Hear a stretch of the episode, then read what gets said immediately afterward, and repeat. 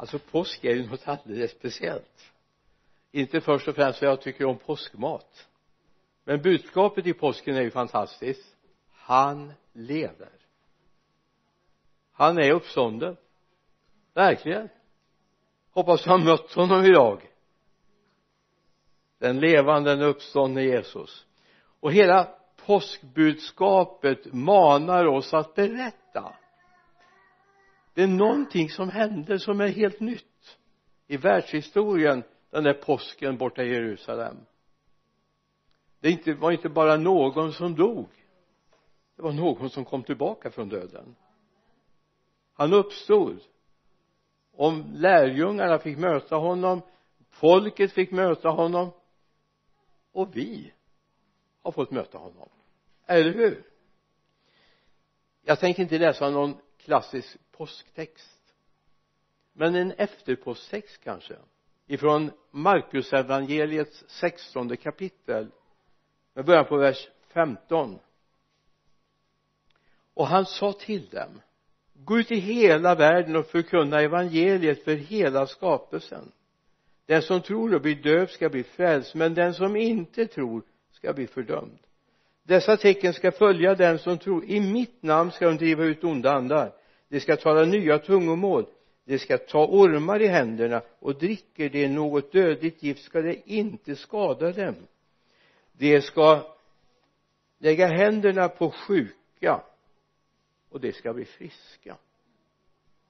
När Herren Jesus hade talat till dem togs han upp till himlen och satte sig på högra sidan, på Guds högra sida. Och de gick ut och predikade överallt, och Herren verkade tillsammans med dem och bekräftade ordet genom det tecken som åtföljde det. Påsk, lidande, smärta. Men så finns det en efterpåsktid också. Det är den vi är på väg in i med full fart nu, eller hur?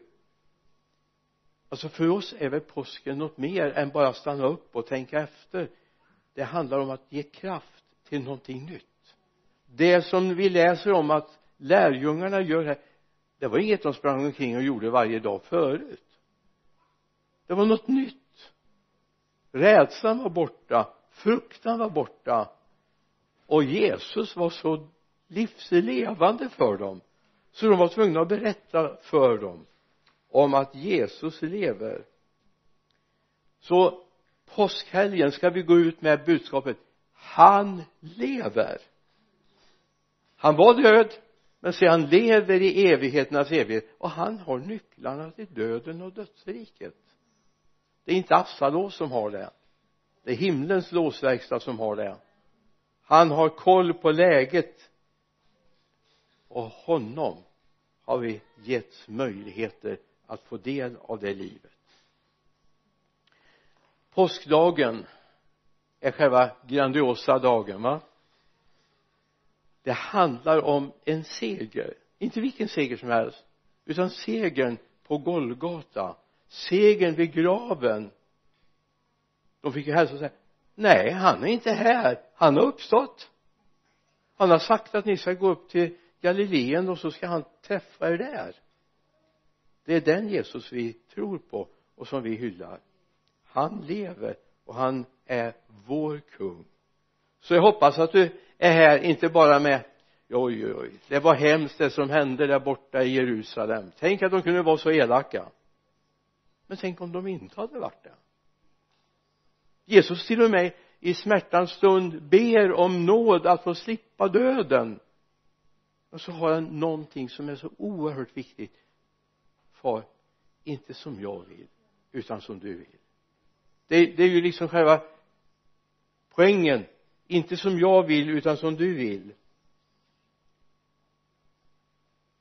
Från djupaste mörker till ljusaste dag. Det är påskens budskap.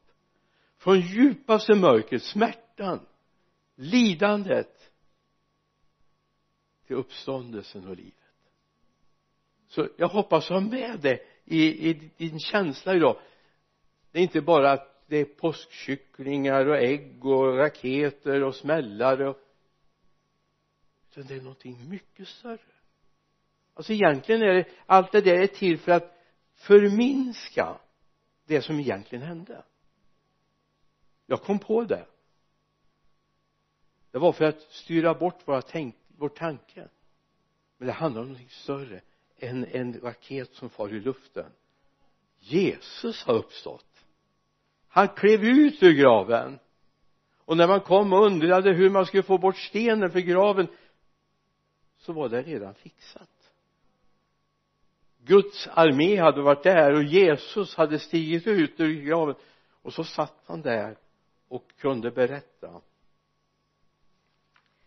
I Romarbrevets 5:e kapitel, vers 6. För när tiden var inne, medan vi ännu var maktlösa, dog Kristus i ogudaktiga ställe. Knappast vill någon dö ens för en rättfärdig. Jo, kanske vågar någon dö för det som är gott. Men Gud bevisar sin kärlek till oss genom att Kristus stod för oss medan vi ännu var syndare. Kristus dog för oss medan vi ännu var syndare. Påskens budskap handlar om död och uppståndelse. Det handlar om nederlag och det handlar om seger. Inte Jesu nederlag, utan djävulens nederlag. Och Jesus seger. Jag tror det är viktigt vi ser det. Alltså påsken är mer än påskgodis. Eller hur? Påsken är mer än underbar mat. Jag gillar mat, så det syns väl på mig, är jag rädd för. Men jag njuter verkligen. Men det stod det. Han lever. Jesus lever. Och jag vill bara du får uppleva det. Han finns närmare dig än vad du anar. Han finns till och med där du är. En tanke. Och han är där. Den livslevande Jesus finns hos oss. I Markus evangeliet 20 kapitel igen. 17 versen. När Jesus var på väg upp till Jerusalem tog han de 12 lärjungarna åt sidan och sa till dem på vägen. Se, vi går upp till Jerusalem och människosonen kommer att överlämnas översteprästerna och de skriftlärde. De ska döma honom till döden och utlämna honom åt hedningarna till att hånas och gisslas och korsfästas. Och på tredje dagen ska han uppstå. Han hade med det redan i presentationen av vad som skulle ske.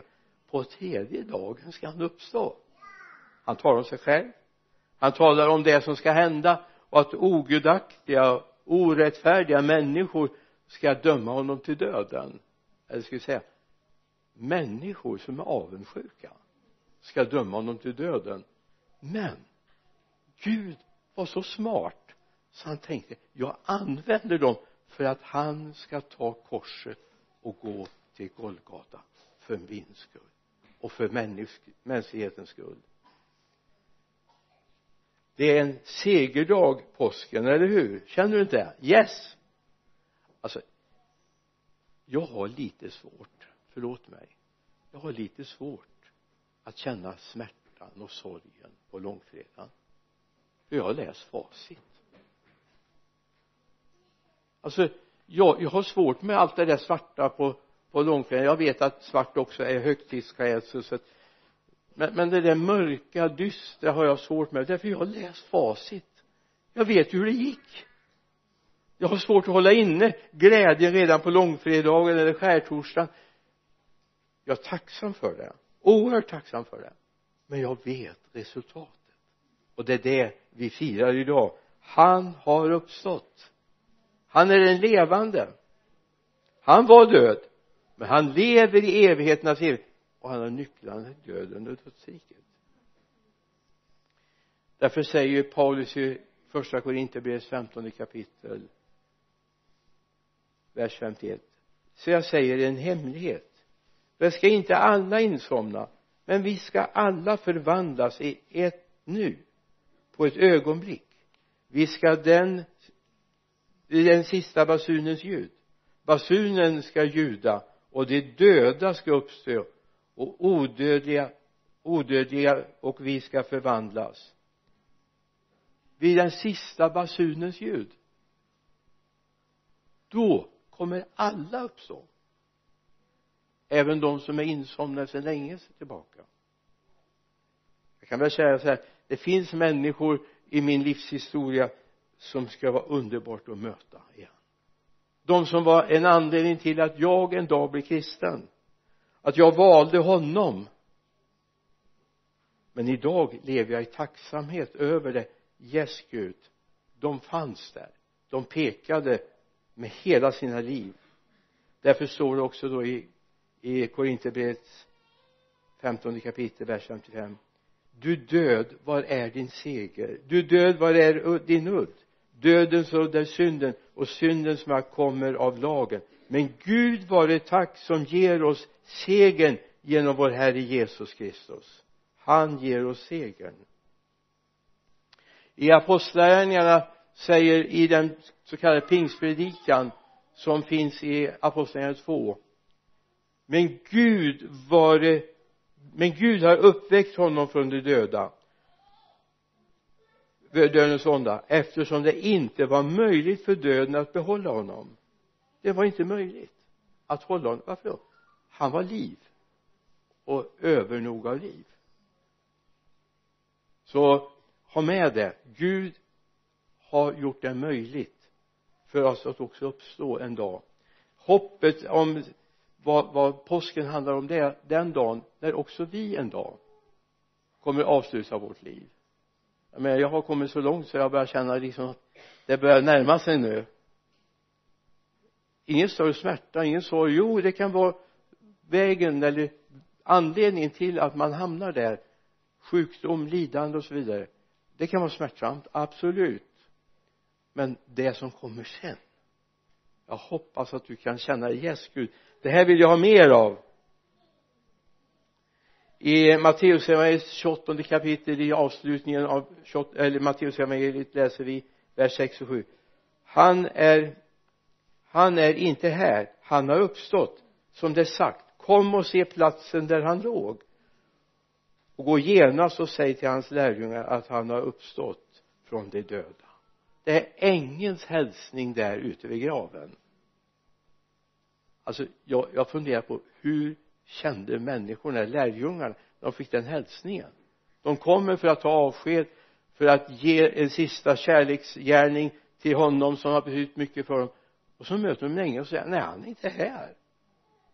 Han har uppstått. Han har gått före er upp till Galileen, och där ska ni möta honom. Tänk om vi skulle få en sån hälsning. Det vore väl helt underbart. Men lite chockartat, tror jag.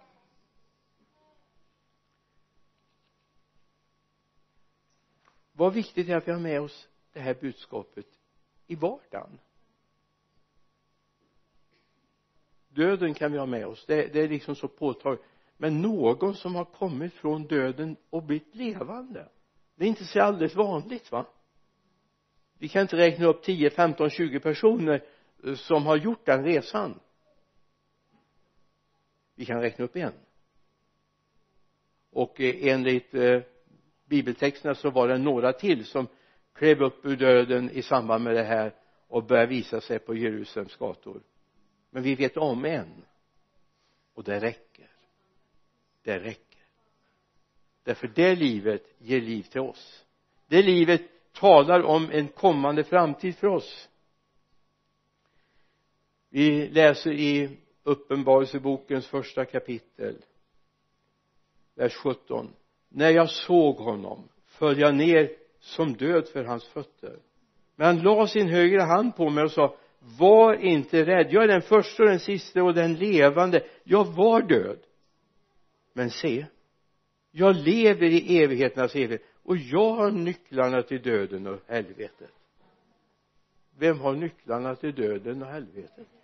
Jesus har det. Då behöver vi inte vara speciellt rädda. Jag menar, ibland har det hänt att vi har åkt hemifrån, jag och Birgitta, och framförallt när vi hade hus, och så funderar, låste vi? Och så kanske vi kommer några mil iväg och så känner vi, ja, det kanske vi inte gjorde, vi har ingen, vi kan ringa och be, gå och låsa ut. Det blir vända och åka hem. I motsats behöver vi inte nu tänka, vem ska låsa upp, vem ska låsa igen? Himlen står öppen för dig och mig. Därför det finns en som vakar över det, och det är honom vi tillber och älskar. Han var död, men han lever i evigheternas evighet, och han har nycklarna till döden och dödsriket. Så det vi har att presentera, det är ett glädjebud. Jesus lever. Amen.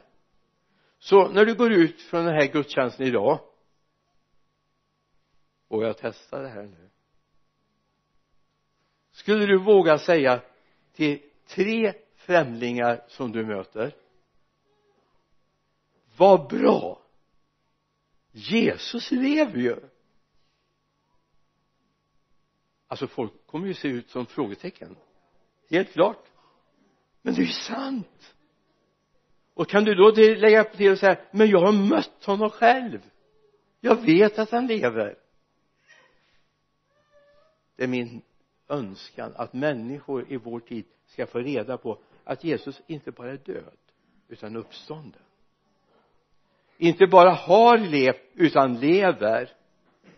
Alltså de flesta människorna vill nog egentligen tro att Jesus har levt. Historiska Jesus har säkert funnits, men vi tror att han finns. Jag har nog berättat det förut, men låt mig berätta igen om kvinnan uppe i Dalarna. Jag var ju predikant i Dalarna en gång i tiden, på seklets början höll jag på att säga. Ja, förra seklets början. Nästan. Slutet av förra seklet. Levde jag uppe i Dalarna. Vi hade en lite sällsam kvinna, mycket speciell. Hon trodde på Jesus mer än de flesta. Älskade Jesus mer än de flesta. Hon bodde i ett mycket enkelt hem. Hon hade inga soffor och en bord. Bord hade hon, väggfast bord och en väggfast bänk. Och hon hade en trekantig kaffekanna som hon ställde i öppna elden. Och kokade kaffe. Gjorde jättegott kaffe. Kanske en av anledningarna till att jag började dricka kaffe. För det gjorde jag aldrig hemma. Hon var väldigt... Och så var det några ur den där byn uppe vid, strax utanför Mora, som hade börjat gå på högskolan i Falun. Och de var ju väldigt kunniga. Alltså har man gått en termin, då kan man ju allt. Då är man ju bäst i världen, eller hur? Det går över lite grann med terminerna så småningom. Och börjar man inse att det finns alltså lite fläckar i mitt kunnande också. Men de var så här första termins på högskolan i Falun. Så de kommit hem och tänkte att de ska skoja med Edith. Etel heter Etel. Jag ska inte säga efternamnet. Etel. Så de gick hem till henne och sa det. Jaha, så. Vi har lärt oss att Jesus är död. Och nu är det andra kunskaper vi har fått. Jaha, så. Så satt de en stund och de försökte att ta upp den ena teorin efter den andra och presentera sig som nyvunna studenter kan göra. Så helt plötsligt så säger hon, ja, det var lite märkligt, sa hon, att ni säger att han är död. Jag pratade ju med henne i morse och pratade om, och han sa att ni skulle komma hit och jag skulle berätta om honom för er. Det var tyst. Så fick hon berätta om Jesus för dem. Etel, borta i Dala Bonäs. Hon hade mött honom själv. Mött honom. Och jag hoppas det är lite grann av den känslan du kan ha när du berättar om den Jesus som du tror på.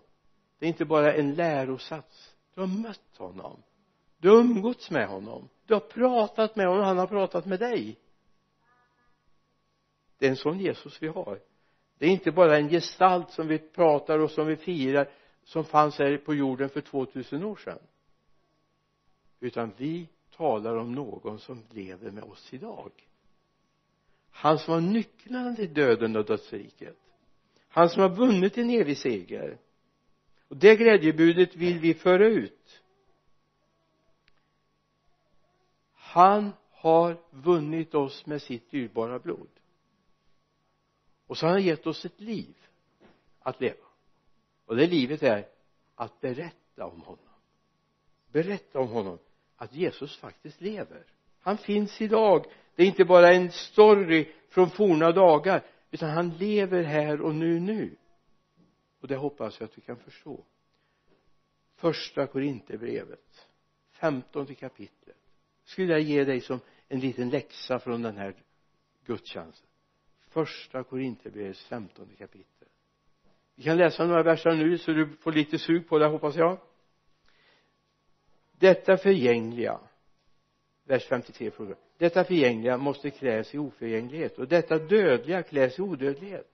Men när den förgängelsen är klädd i oförgänglighet och det dödliga kläds i odödlighet, då uppfylls det ord som står skrivet: döden är uppslukad i seger. Du död, var är din seger? Du död, var är din udd? Dödens udd är synden och syndens makt kommer av lagen. Men Gud vare tack som ger oss segern genom vår Herre Jesus Kristus. Ta med första Korinthierbrevets 15 kapitel till lite läxa. Sånt har man knappt i skolan. När jag gick i skolan på stenåldern någon gång, då var det mycket läxor. Och mycket man skulle kunna utantill, det var det värsta jag visste. Jag blandade nog säkert ihop en och annan kung när jag skulle. Så skulle man tro på min kungalängd så hade det varit en helt annan än som var sann. Därför jag kunde inte blanda, alltså till och med jag kunde få Karl XII för Karl XI. Det är strålande att göra så, va? Och Karl X före det och Karl IX som var hertig av Västergötland och så vidare. Ja, jag kunde få ihop det. Men jag vet att han har dött. Men jag vet att han lever. Och han lever i evigheternas evighet. Och han har nycklarna till döden och dödsriket. Det är det den här dagen handlar om. Jesus lever. Och nu ska vi be till den Jesus. Himmelske far, vi bara tackar dig för att du har vänt ditt öra till oss just nu. Tack Jesus för att du är den uppståndne frälsaren från Golgata. Tack Jesus för att du gick och umgicks med dina lärjungar efter du hade uppstått. Och tack Herre för den story som finns efter denna händelse. Och Herre, vi tror det och vi bekänner det till ditt namns ära att du är den uppståndne frälsaren. I Jesu namn. Amen. Amen.